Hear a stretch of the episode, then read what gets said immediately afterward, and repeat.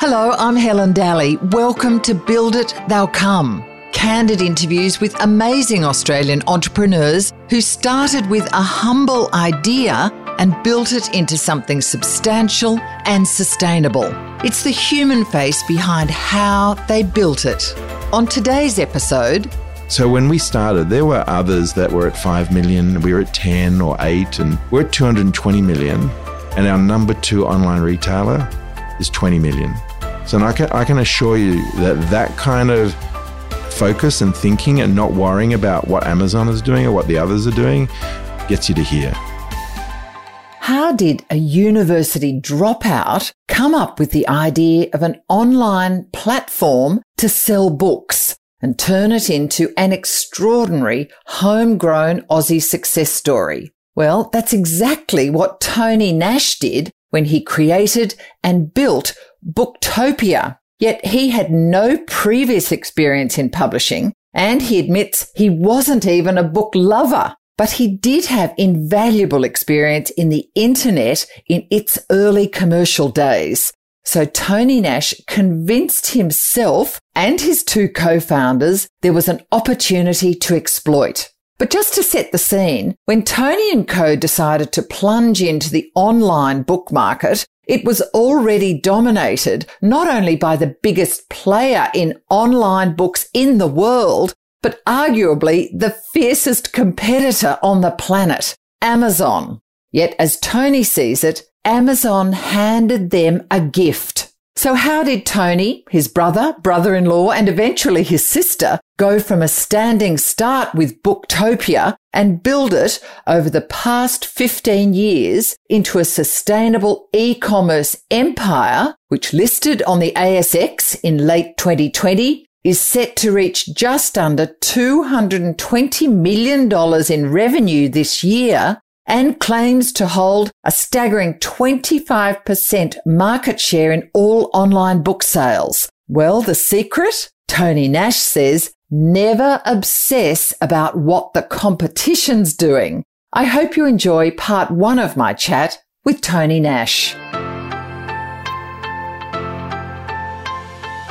Tony Nash, thank you so much for joining me on Build It, They'll Come. Thanks for having me.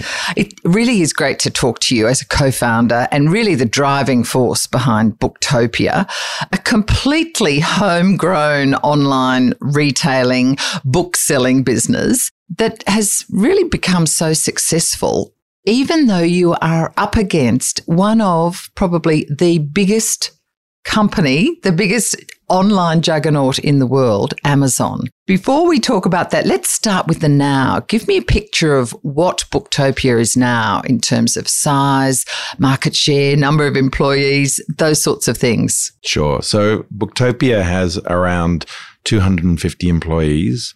Our revenue will be just under $220 million this year.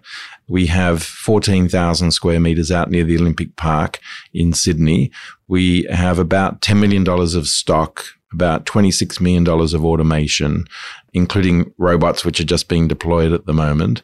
We have a market share of around depends which way you look at it. But if you were to look at the overall market, it's probably about eight or nine percent, meaning that there's a lot of books that get sold that are not necessarily being tracked by the rest of the industry, books that are being sold direct to the, the public via authors and so forth. So about two and a half billion dollar market. And you're talking about books in bricks and mortar stores as well. Yeah, inclusive, Yeah. all inclusive. I try. So the the BookScan numbers are about 1.2 billion, but there's probably double of that that gets sold through the rest of the channels. So globally, you have about 9% of that. oh no, Australia wide. Australia, okay. Australia wide. And in e-retailing of books, online retailing? Yeah, so we're very small in that area. Amazon, Apple, Google, they are much bigger than us, but we focus on the physical books. We do have an ebook and an audio book offering, and it's it's nice. It's but it's small, and ebook sales are actually on the decline.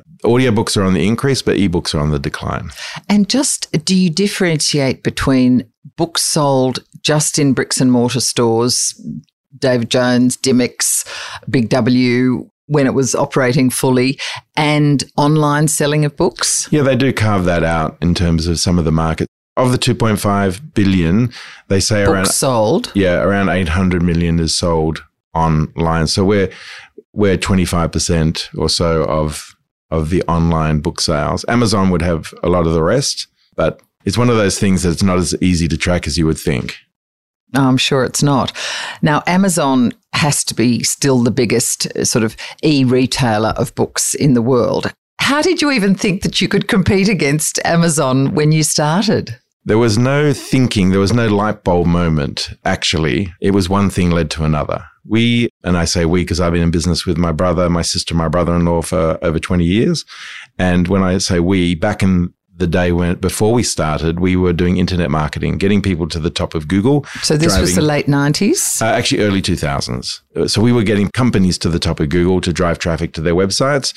And my brother had done a job to get Angus and Robertson to the top of Google. And back in those days, in the early 2000s, they outsourced their website and all of their fulfillment to a company in Sydney who did it for them. And this company actually managed 80 bookstores' websites. And so a meeting was set up at Christmas of 2003 to pitch the idea to this company. Hey, remember the good job we did with Angus and Robertson getting them to the top of Google?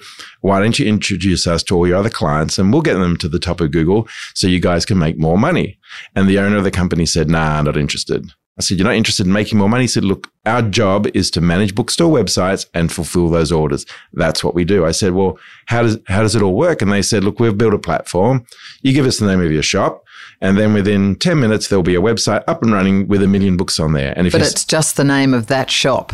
Yeah, well, there was, you know, they had a system where they had 80 stores Yeah. that they were kind of like a subdomain, um, for those that know what that means, of all those stores. And so I said, uh, well, that sounds interesting. And the guy said, yeah, I know, but no internet only business has made anything out of it. It's been off the back of a traditional store. They're the ones that are successful. So I went away from that meeting with my brother and I said to him, you know what? I wouldn't mind giving that book thing a bit of a go. So we were going back to our little 60 square meter office in North Sydney. And, and that was Of your where, internet marketing company. that's right. And so they were the origins. So there was no like, But- oh, but I've seen a gap in the market. What was that book thing? What was giving it a go? What were you going to give a go? I was just going to use that company to have a site, sell books on our behalf, and in the background, maybe we'd make some passive income. So eh, whatever commission we could earn, um, that would be a nice little money earner while we had our online marketing business. And so it was that kind of idea. I came up with the name Booktopia. I was in the national parks of New South Wales on a really hot summer's day on a camping trip, and the insects were screaming at the top of their lungs. And I turned to the person I was with and I said, Oh my God, it's like that kids' movie Ants where the insects talk about this place called Insectopia.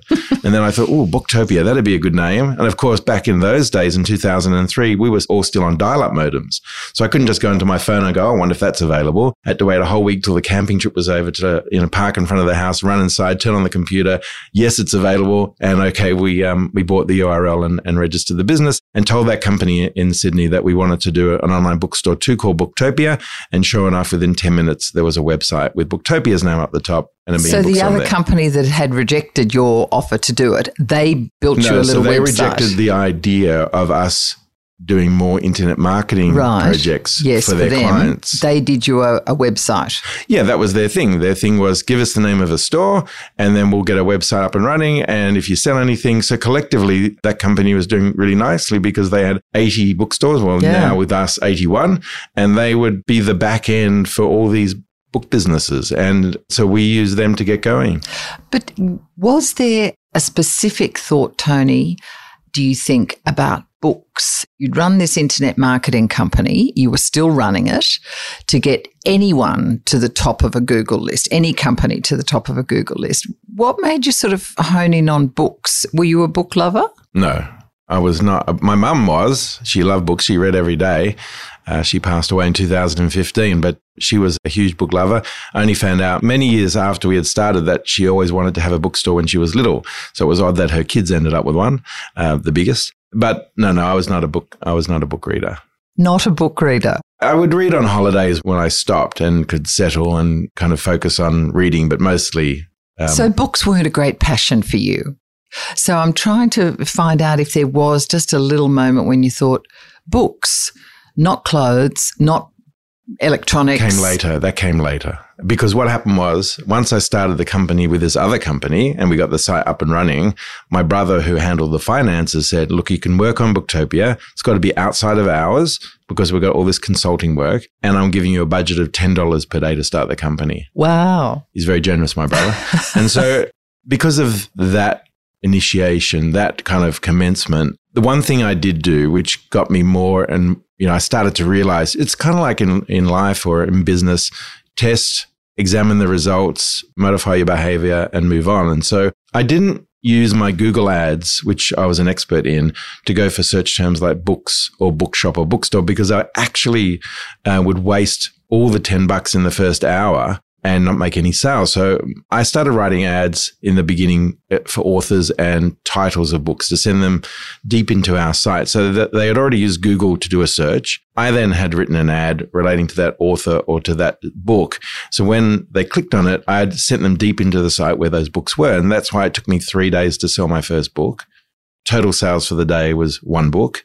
And by the end of the month, I had sold $2,000 even by the first month, there was no inkling or indication that we were onto something. But by the fourth month, I was up to $30,000 a month. And by the end of the year, $100,000 a month. So wow. all, all, that work from 9 p.m. till 2 a.m. every night working on my Google ads, it, it was kind of like you do something and you're getting tremendous results. So all the and we obviously increased our spending with Google, but I was just pouring all that profit that we were making back into our Google ads. So it kept getting bigger and bigger. And that's why after three years, when we were at $2 million in revenue, we thought, hey, someone might want to buy our, our bookshop. But before Booktopia and before our internet marketing business, we had an internet software company. And before that internet software company, which did chat software for the internet, we had a, a recruitment company for the computing industry, which is the, my first company that I started in 1996. Was a recruitment company for IT people. IT. I started in the front room of my house. I got my computer on that first day. My IT guy went home and I turned on the computer and I saw there was a thing called a browser. So I clicked on it. You could do a search. So I did jobs in Australia and I came a website that advertised IT jobs and I rang them. And it was the time in Australian recruitment history where Rupert Murdoch owned the Australian on a Tuesday's Australian. It was like a 64 page lift out where all the recruitment agencies advertised their jobs. And my company, Computer Power, that I work for, would spend $10,000 a week advertising their IT jobs to attract candidates. And this company, this internet job site, charged $100 a week instead of $10,000 a week. And I didn't have any money to start my company. So I basically put the eight jobs that my previous client said, you can keep looking for me when you start your own company up on the internet. And the next morning, I turned on my computer in my inbox. There was these resumes being emailed to me, and I looked at my inbox and I said, "That is the future of recruitment." So I went out and told people in the mid '90s I'm an internet recruitment agency. And they said, "What?" No, they said, "What's the internet?" they asked, "What's the internet?" And so I had to explain the internet before I could talk about my recruitment services. So I've now it's 2021, so I've actually been in internet businesses now for 25 years. So the internet recruitment company took off. I convinced my brother and brother in law to join me and my sister a bit later. And my brother in law was an IBM software engineer. So we started to build all this software for the internet, chat software. So when a candidate was on our website, we could chat to them rather than running out on their mobile phone to talk about a job. And that's then when we sold our recruitment company to a company listed on the ASX to then focus on our chat software. But there was a big dot com crash in the early 2000s. Just before you get onto the dot com crash. So in 1995, you had an internet recruitment company. 96, yeah. 96, because the internet was still incredibly new then. Mm. Of course, Amazon didn't list on the New York Stock Exchange until a couple of years later. So they were still they had, they started, had started, in '95, hadn't no, they? '93, yeah. '93, mm, okay. Mm, yeah. Which was really probably the beginnings of commercializing the mm, internet. Correct. It was only just coming out of academia, really, then, correct. in the military. And, but keep in mind also, we forget though what it was like to be on a dial-up modem. It was very slow. So we were fortuitous. We didn't realize it at the time, but broadband came in around the same time that Booktopia started. And so the issue that uh, most websites had was how heavy is your site in terms of, you know, number of Ks, you know, the, the size of the site to load. Oh, it's loading too slow. People will abandon you. So, so that all went away because people could go onto any website and get a lot of, lot more graphics and data and information to kind of transact with a customer. So you weren't in Booktopia when the dot com crash happened, mm. but did you feel like you wanted to sell out of that one of those internet companies to fund something else? Was that the idea? Yeah, that's right. So we sold the recruitment company because the chat software was where we were going to make our fortune. The internet was blossoming. I mean, the dot com boom yeah, was incredible. Was the, Nas- the Nasdaq got to five thousand points and then dropped to sixteen hundred when the when the crash hit. It was it was massive, and so uh, we really wanted to focus on that. And and um, then what happened was having sold the recruitment company a month later, the crash happened. At that stage, nobody really wanted to talk about the internet. Everyone was, you know, they had their fingers burned and, and so forth. Down. And so no one wanted to talk about chat software. And we weren't able to pay ourselves a salary, had young families, and it was really difficult times. And it was at that time I asked a web designer in my desperation, how do you get to the top of Google? Because Google had been going for a few years and was getting more and more popular. And if we were at the top of Google for life, help or chat software, maybe we'd make a few more sales. And it was through that question that then got us to the top of Google, which then put me on a, uh, a still, we were still trying to get people to use our chat software. But I, I spoke to a lady about getting her to use chat software on, on her website. And she said, I love to chat to people. I just need more people coming to my site. Yeah. Uh, well, I can get you to the top of Google. And I did a project. How did you get people to the top of Google? Well, search engine optimization, we had learned that art through that conversation that I had with that web designer. But then we started to really pursue, and it was in the earlier days, so it's much easier than now, to, you know, what have you got to do to get to the top of Google?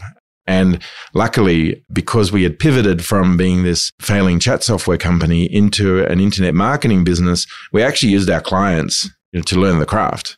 And we worked really hard from daybreak to midnight every night, just trying to learn how do you drive traffic. And, and we had a mix of SEO versus Google AdWord and Yahoo AdWord click management. And we survived and then thrived.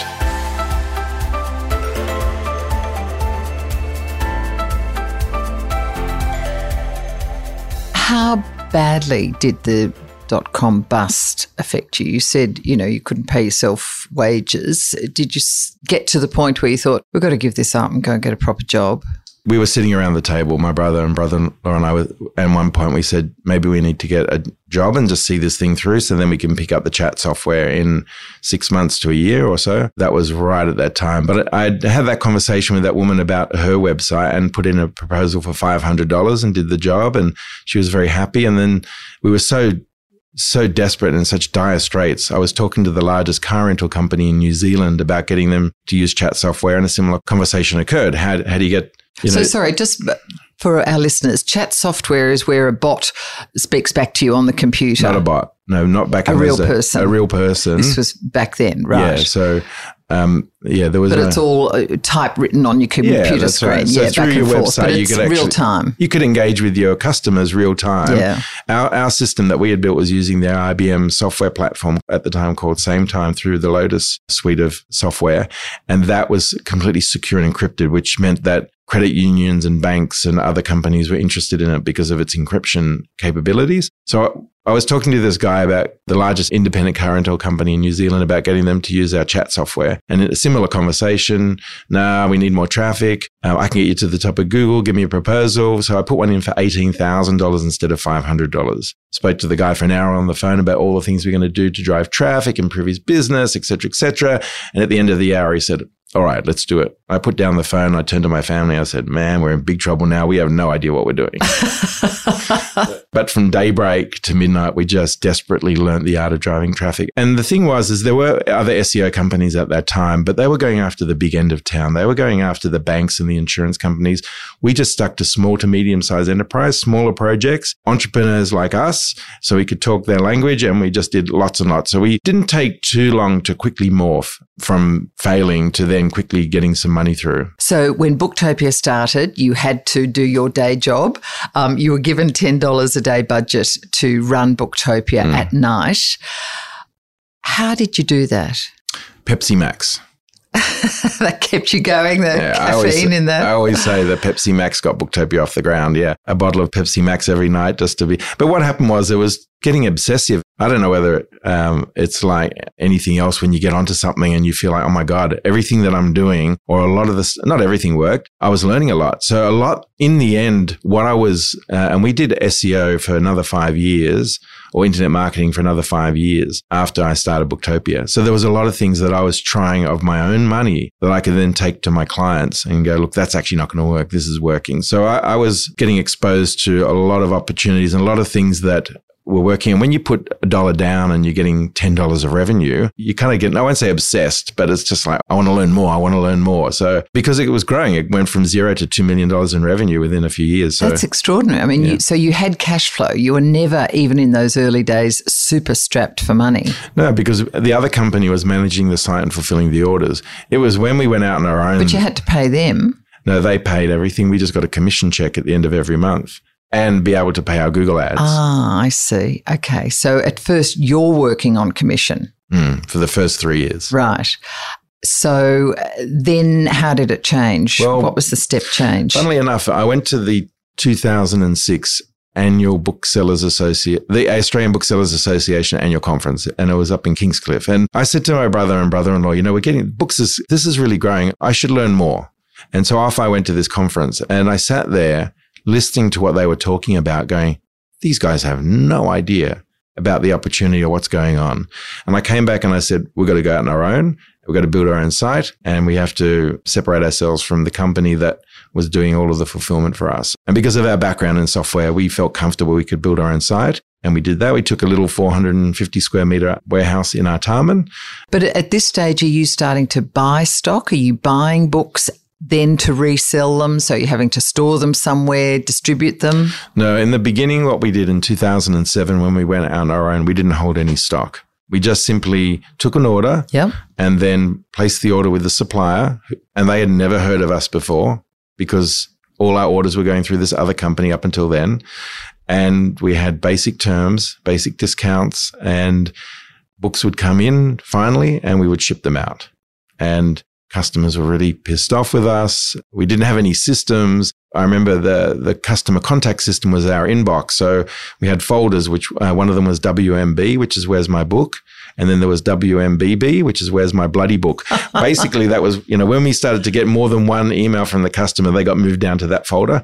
So what would happen is we'd take three, four, five, six, eight weeks to get a book to a customer. And then you were lucky any of them came back. I know, I know we were. It was the early days, so probably yeah, they um, were forgiving. Um, probably not, but um, what happened was there was this one book.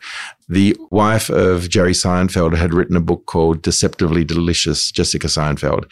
And America had sold out of its 300,000 copies, and HarperCollins in Australia had 200 copies left.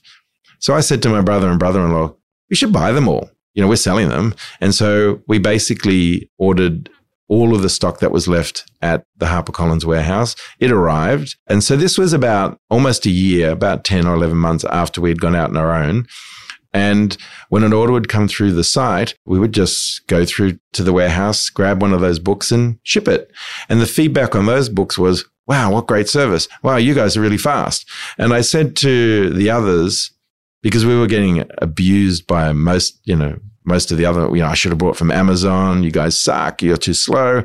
To this book was quite stark the difference in feedback. And so I said to my brother and brother in law, it's like To Kill a Mockingbird is sold every single month for 50 years. Why are we ordering it in? We should have copies. What else is there? How to win friends and influence people. Power of positive thinking. Thinking so all those very famous books that people love to come Harry back Potter, to. Harry Potter, Dr. Seuss. So our little warehouse, as you were asking before, then started to fill up. And so that's when things started to change. When we started to realize by holding stock made a huge difference, and no and one else you could really deliver very speedily and That's give right. real customer service. That's right. I mean, we already knew that they were going to buy it, so why not stock it? It was just, and as we we were growing, we could kind of fund that, but because we were self funded out of the ten bucks, there was not a lot of cash. Everything needed to be uh, very carefully spent Yeah. in all the right areas. Well, I guess buying stock eats up a lot of your cash flow. It did, except that the algorithms that I wrote for the business meant that we were bottoming out and having zero on a lot of the stock that we were selling, but we had already reordered it. So either we had it and it went out quickly or it was coming in and when it arrived, it went straight out. And so It was kind of, the algorithms were written to slowly expand our stock position. When you buy stock, uh, you get 30 days to pay for it with the publishers by the end of the month. We quite often sold it by the time that we had to pay the supplier. So by using that model, Fantastic. we were able to buy with a probability that we were going to sell it. And Yeah, before you had to pay the bill to the supplier. that's right. Yeah. So why, why not do that? Now, all through this time, though, Amazon is this big 100 pound gorilla 800 pound. globally. Sorry, 800 pound gorilla. Yeah. How did they affect you? Did you care about them? Did you ever worry that they could crush you if they wanted to? Um, I'll answer it in this way, which is quite helpful for others who are listening, I think, in terms of my mindset about how I think about these things. So, when I was much younger, more than 30 years ago, I was an athlete. I, don't, I know I don't look like that today, but I was I was actually a decathlete, and the decathlon is the event in athletics where you go and where you're actually not good at anything and you just do them all. My best event was the 100 meters, and as a decathlete, I ran the 111 flat. Now that's quick for a decathlete, Yeah. but it's not that great Yeah. if you're a sprinter. And my sprint coach would say to me, if you want to slow down, just look to the left and look to the right and see where the others are. But if you want to go fast, pick a point down the end of the runway and build peripheral vision so you know where everyone else is. Now, that Meaning you block out the competition that and just look straight ahead. not that you block them out, is you just got awareness of where everyone else is as you're running your race. And that kind of mindset is how I've taken to Booktopia. So when we started, there were others that were at 5 million. We were at 10 or 8 and we're at 220 million. And our number two online retailer is 20 million. So I can, I can assure you that that kind of focus and thinking and not worrying about what Amazon is doing or what the others are doing gets you to here. It's a very fundamental, important thing for others to be aware of. I know so many others that I'm watching what the competitors are doing, our pricing, whatever. I never did that. So Amazon being able to crush you never crossed your mind? They're in America. They gave us a gift. So they didn't come to Australia until 2017. Yeah. They announced that they were coming in 2016. That was the exact week that we were looking to try an IPO. And all the fund managers said, well, they're going to annihilate you. That was our first attempt. And uh, we were turning over 80. And in the meantime, we've got to 220 million in revenue. So the lucky thing, they gave us the grace of not coming to Australia. Uh, they had other countries and continents that were much bigger than than Australia. But by the time they came to Australia, books is, is not a priority for them Yeah. anymore. They're focused on many more things. And, and to be fair, they're actually more of a tech company now than they are a product company.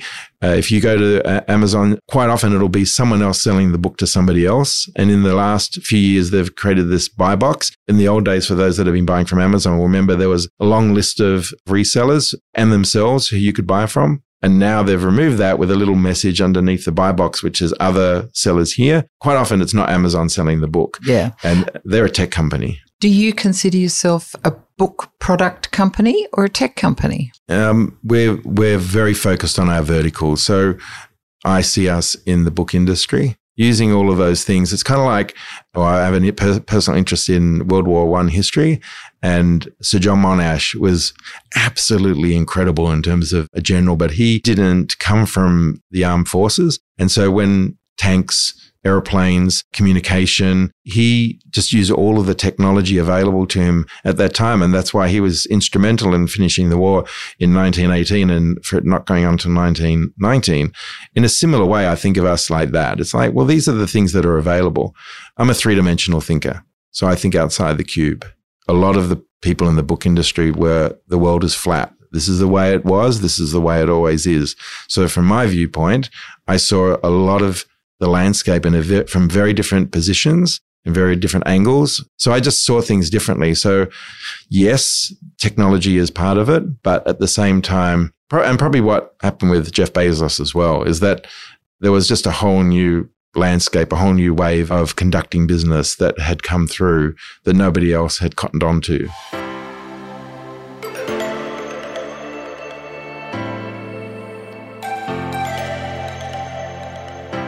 In the beginning, was Booktopia a big vision for you? Or because it was a side hustle in the beginning, wasn't it? So was it a big vision or just a little vision? We'll just see how we go.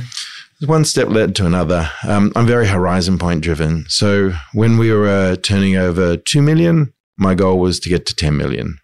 10 million, get to 20. I remember, for example, when we were turning over 20 million and our website was pretty crappy and it was very much due for an upgrade. One of the mums at uh, my son's primary school was a web designer and I gave her the brief of giving us the new look and feel for our site, which is a lot of what is still there today. So 20 million. So that would have been. Uh, so that's 20 million worth of books you're selling. Um, so 2012 was around that time, um, and it was well. That's well in, still pretty extraordinary. Yes, it was. Given you'd only started what half a dozen years, uh, eight years before. before. Yeah, but the brief that I gave her was very was very simple. I said, when someone comes to our website and they look at it for the very first time, and you ask them the question, "How much revenue do you reckon they're making?" The answer must be $100 million. That's the brief. So, so you wanted to look big and classy and yeah, so well organized, horizon and- point driven. So our goal was there to get to $100 million in revenue. So what would the website look like if you were turning over that? Because if someone thinks you're turning over 100 million, they probably want to hand over cash. It's a really interesting philosophy. How did you come to that view? It just felt logically right, to be fair. I don't like once we got to 100 million, uh, I remember my uh, deputy CEO, uh, who's also our CTO and much younger than me, 20 years younger, and has been with us since 2008. So quite a long time. And once we got to 100 million, he said, Tony, it really feels like you've either checked out or you're just cruising. And I said, hmm, yeah, I think you're right. And I realized we had hit the 100 million and I had not reset to go for 200 million. And as soon as he had said that, I had the chance to reflect on that, it was just like, yeah, gears kick in again and off we go to 200 million. And the great thing about that for me, this is important, is that the quality of your life is determined by the quality of the questions that you ask. So if you set a goal of 200 million, or right now going from 200 to 300 million. The question is, oh, that it's not like, oh my God, that's really, that seems like too much or oh, that's we'll impossible. Or, right. It's like, okay, what would we have to have in place to be at 300 million? How much stock would we have? What sort of traffic would we be getting? What sort of partnerships maybe we have? Maybe there's some acquisitions. So by doing that, if you've got a curious mind, then you will start to explore how and what might need to be put in place. Not so much thinking, worrying about whether it's too much or too, too little. Like I, I know we're going to get to 500 million. I don't know when. Now the, the stock market wants to know when, but I know we're going to get there. But I, right now I focus on 300. Yeah when you when did you get to 100 million in revenue? Can you remember? Yeah, when? so that was the year after we tried to list, so 2017. 2017.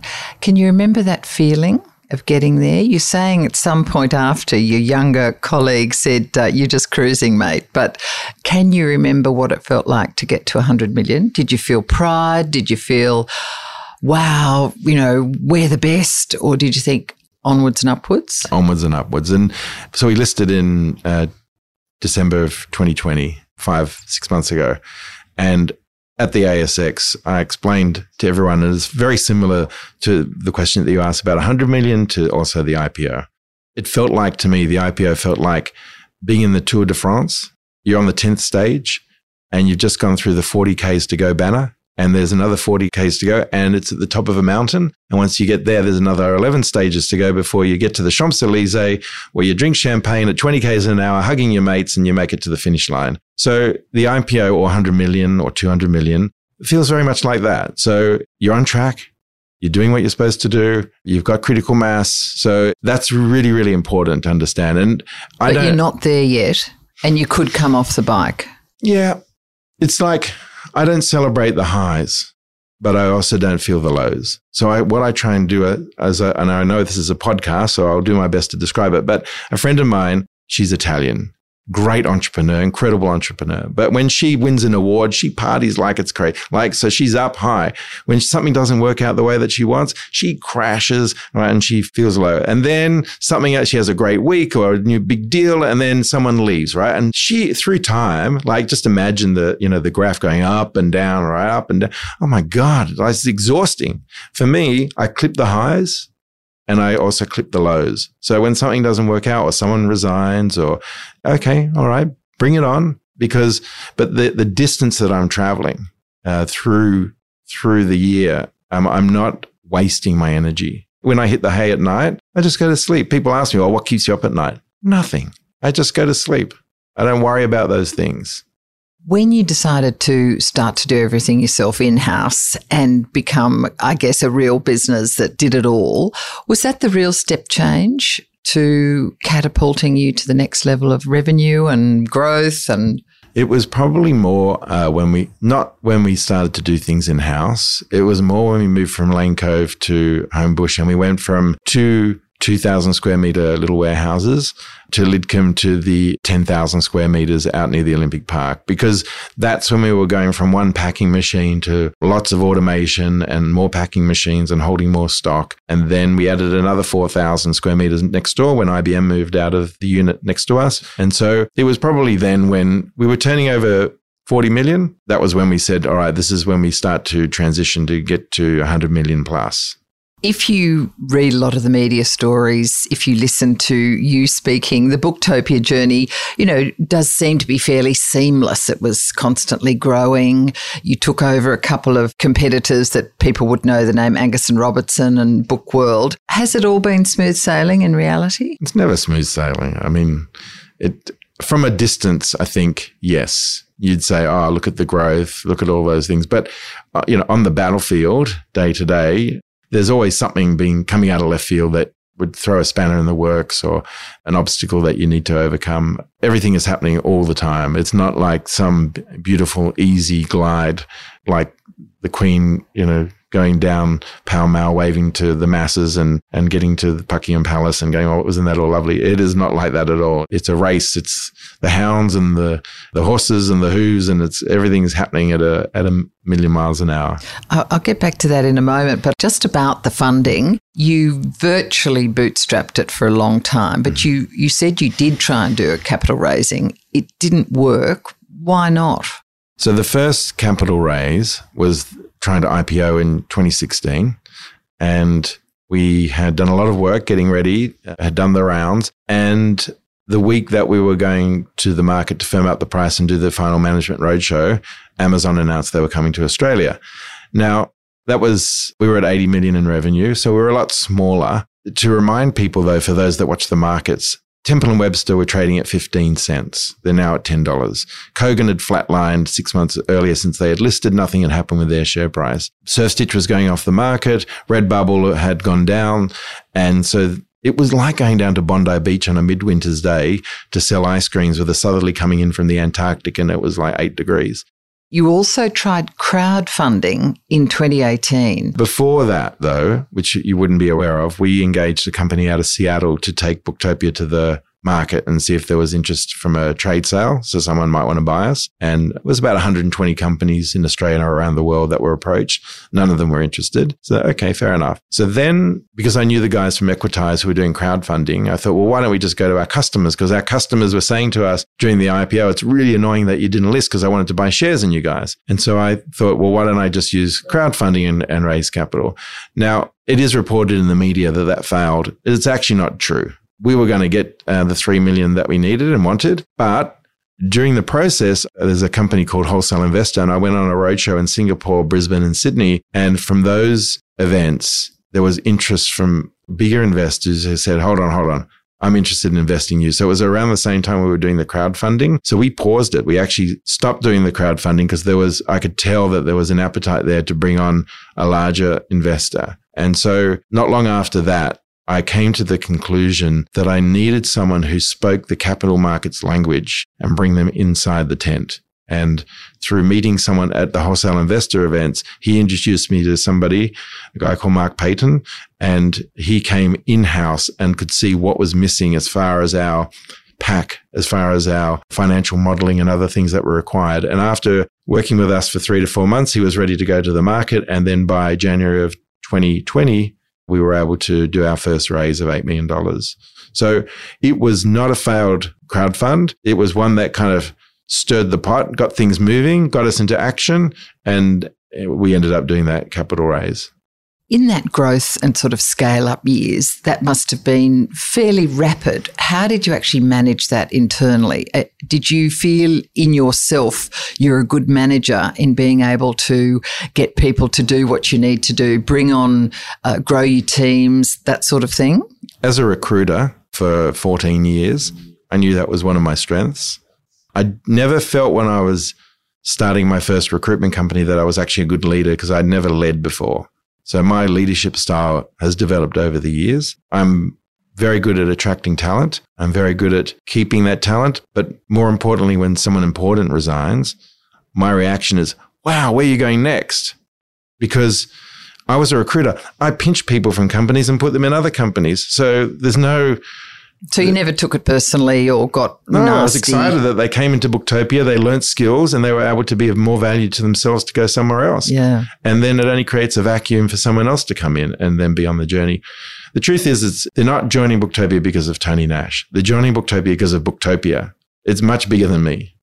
The fundraising that you felt you needed to do, and you've talked a little bit about having to move warehouses to get bigger and bigger and use innovation, use technology. How important is innovation to Booktopia's story? Innovation is very important and to continue to grow because you can't do it by throwing more people at it. You get diseconomies of scale you simply need to make sure that you're investing in the tech, the automation to ensure that the people that you have there can do more with the time that they have to meet the increasing customer demand. There's no way of doing it otherwise. Uh, maybe if you're in a country where labor is really, really cheap and almost to the point of, you know, bordering on just abuse, and perhaps those countries can do it.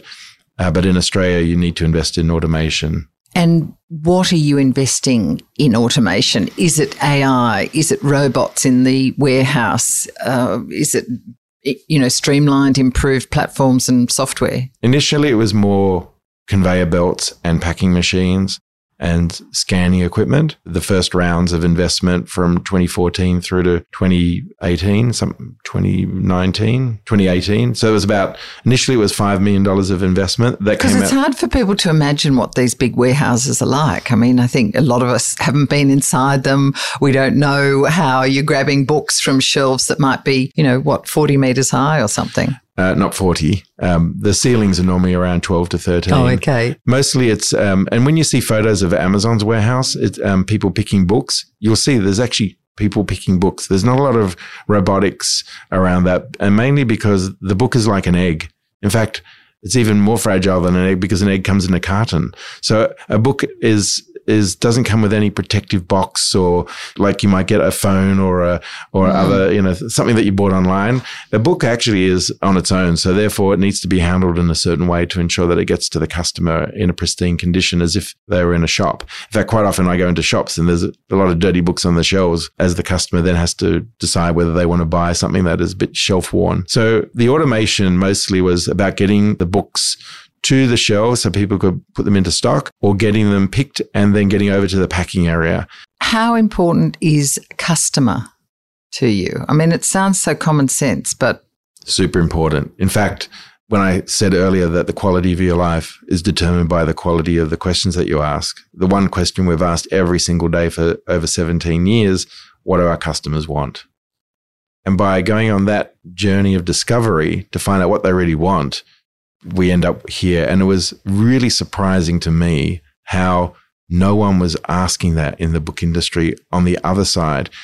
We, we decide what books they want to have. We decide what books are going to be on the shelves. Um, there was just so much, not entitlement, but just so much kind of old school that they weren't really focusing. We just, we stock books like on how to raise chickens or tort law or, um, you know, some classics that nobody else. Lots of romance, you know, with bare chested men in kilts in the, the, Scottish Highlands. No bookstore owners were putting those in their bookshops because they would never read that and couldn't passionately, you know, hand on heart go, this is a great book. We were selling tons of that stuff. And so by focusing on the customer, and it was really amazing to me how no one else was really doing that in the book industry. I was invited to go to and sit on the book industry strategy group. Maybe it was probably almost 10 years ago. And they rang me up and they said, We'd really love you to be on on this strategy group, you know, online bookstore. And I said, no, no, no, you don't want me. I'm going to piss people off. And I hung up. And anyway, about half an hour later, the guy ran, running the whole thing rang me and he said, look, I hear you don't want to be on there, but could you just hear me out? I said, sure, go, go for it. And he goes, look, we've got authors, we've got literary agents, we've got distributors and publishers and printers and big bookstores and little bookstores. And so it'd be really great to have an online bookstore. And I said, has the most important group of all been invited to sit on this strategy group? No, they haven't. The readers. That's embarrassing. That is hugely embarrassing. And how come as Booktopia is the biggest book retailer in Australia today is because all we do is focus on what the customers want. In this journey, which I've said before, if you just read the media, it looks relatively seamless, but you said it, it never is. Did you ever actually come close to falling over? No. But you're sailing to the wind. You've got your you know body's right out on on the trapeze, and you're you're stopping, hoping that you're not going to capsize. This is one of the lessons that I had from doing the IPO the first time round. Is that we expected to get it away. And it didn't happen. And the cost with our accountants, with our lawyers, with everyone else, when it didn't happen, which the capital raise was going to cover, was a few million bucks. And and so we had to pay them and we had to stretch that out over a year. And that money came out of the proceeds of our business, which we would normally be using to grow our company. So quite often our suppliers were being pushed to the very limit in terms of the number of days it was taking for us to pay them, which then put us on stop, which meant that we had to accumulate more sales so we could pay them and then slowly eke our way out of that trough. And that's when I realized the next time we do a capital raise, we'll have the money set aside to do the raise without impacting business. And the reason you need to do a capital raise is to grow, is to invest in technology. Why do you go through the pain? We never needed it. So why why go through that pain? To get to, get to 150 million in revenue off a $10 note and then to get to a billion, we didn't need it. But it gets you there faster. The truth is for me and being a retailer, when you're a listed company, people are talking about you all the time. That's free media. All the time. Yeah, listed. but they can be saying negative things. You can have short sellers on your back. Yeah. You can have people saying, oh, why did Tony sell one and a half million shares? Which, you know, they obviously has been day. in the media recently. Yes, yes. Why did the founder sell out? That's always a, a difficult one for founders to do. Mm. Because the market says, "Oh, he's selling out," you know. To me, that's it's like being on the field, playing the game, and the crowd yelling out "ref," yeah, you know, swearing. Those people are just like the they're just like being in the crowd and just want to scream at it. Quite often, a lot of those journalists, and I read about uh, me and about Booktopia and about others, it almost comes across like they got a chip on their shoulder that those guys, you know, they're really, really wealthy and they're pissed off that they're really wealthy, and as a journalist, they're not. It's how it comes across. It's quite, it's it's it's really, but and yet it's a difficult one because, of course, founders, I would have thought, should be able to take some of their profit off the table at some point. But I can see as an investor through the share market, you want to know that the founders got skin in the game. What, what was in the pre- that press release, which didn't make it in one of those articles which you're referring to, is that um, yes, I did sell 1.5 million shares. I was not allowed to sell any at the IPO, whereas my brother and brother-in-law, because they weren't in strategic positions could. And my brother actually, had actually retired from the business, so I wasn't allowed to sell anything. And more importantly, my shares went from 24.4 million shares down to 22.9 million shares. Oh, so he's still the major shareholder, and by he, a long way. Yeah, and he's and he's um, and so none of that made yeah. that article. Yeah. Um, that time when you talked about coming close to failure with the costs of the first IPO that didn't go ahead, has failure been close at other times? It's not not that it would have been failure. That that time was not failure. It's just a you know a financial tightrope. Yeah, it's just a, a bit of a squeeze through to get to the other side. There was always ways of scaling back. We always we had so many levers that we could have pulled. We could have made people redundant. We didn't. We could have done lots of other things to minimize costs, but we didn't. We just continued to just tighten everything and then just get through to the other side. I think that's a great time that we should take a little break and we'll be back with part two shortly. Tony Nash, thank you. Thank you. Hope you enjoyed part one of my chat with Tony Nash. In part two, Tony Nash reveals how his unorthodox path to success, including almost failing his HSC and being diagnosed with a medical condition often thought to hold people back, how all that was actually his superpower, and why he reckons it's crucial to control the mental highs as well as lows in business to have staying power. That's next week. I hope you enjoyed Build It, They'll Come. Let me know via Twitter and LinkedIn. Better still, let your family, friends, and colleagues know by sharing it around your networks. And I'd love you to give it a star rating on Apple Podcasts to make it easier for others to find us. Be sure to subscribe as there are plenty of upcoming episodes you don't want to miss with more amazing innovators and entrepreneurs on how they turn their light bulb idea into an empire.